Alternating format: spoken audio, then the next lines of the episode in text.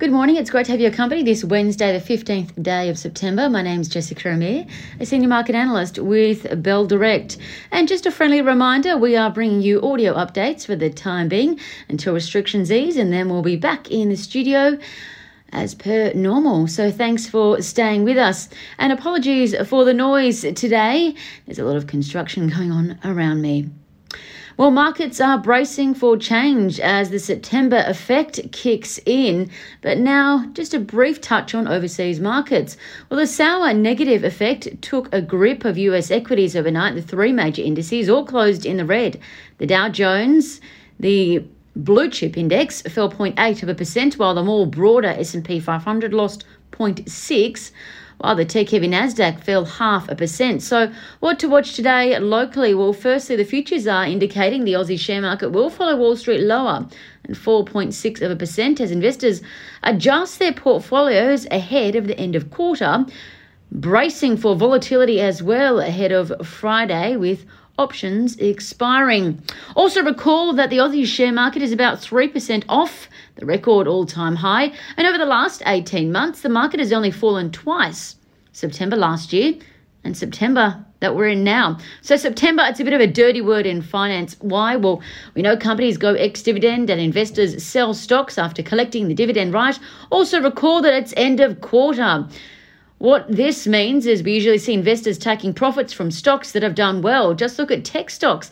They're down the most this week, but the tech sector is one of the best performers this quarter. On the flip side, investors are topping up stocks that are underperforming. Just look at energy stocks this week. They're the best performers, up 5.7%, but energy is one of the worst performers this quarter. So be mindful that a lot of investors are buying stocks that have underperformed and selling stocks that have done well in the quarter. The second major area of focus today will be commodities. The lithium sector was thrust into the spotlight again after Pilbara Minerals announced that they sold a record or they hit a record for the spodumene lithium price at their auction. Elsewhere, the oil price is up by 0.4 of a percent to $70.73. Gold is steady at $1,805 an ounce. Meanwhile, the iron ore price has fallen again. It's lost 1.4%. It's now at $124, getting pretty close to where some analysts think the iron ore price will bottom at 115 bucks. And the coal price is simmering at a record all-time high. Goldman Sachs thinks the coal price will move higher again. It upgraded its price targets for thermal and met coal overnight. And the third focus today will be on economic news. Yesterday, business confidence improved, and today we'll learn how consumers are feeling. Keep in mind, yesterday as well, importantly, the RBA governor said the official cash rate won't increase until 2024. However, we know bond yields, which are effectively uh, corporate interest rates will rise after the RBA will stop buying bonds after February next year. So that's something to consider. The fourth area to watch today companies going ex dividend, which often sees stocks fall. So, companies going ex dividend today include CIMIC CIM, Costa CGC, and Lovisa LOV.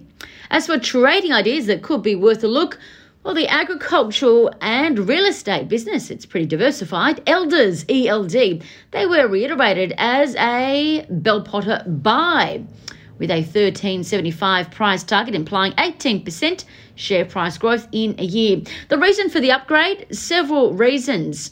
You might note cattle prices are higher year on year and are trading at a record all time high, and sheep and lamb prices are also higher year on year while Bell Potter notes year to date volumes for wool are up about 36%.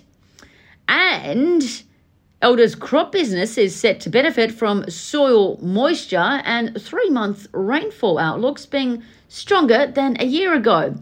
While the agricultural body ABARES is forecasting Australia's winter crops to hit a 20 year high.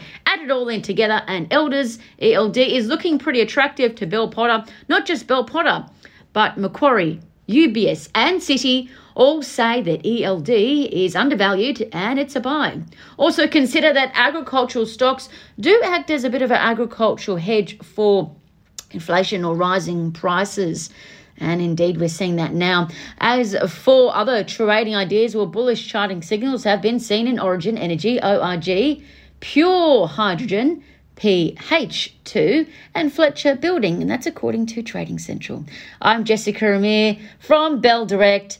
Stay safe, happy trading, and again, apologies for the noise.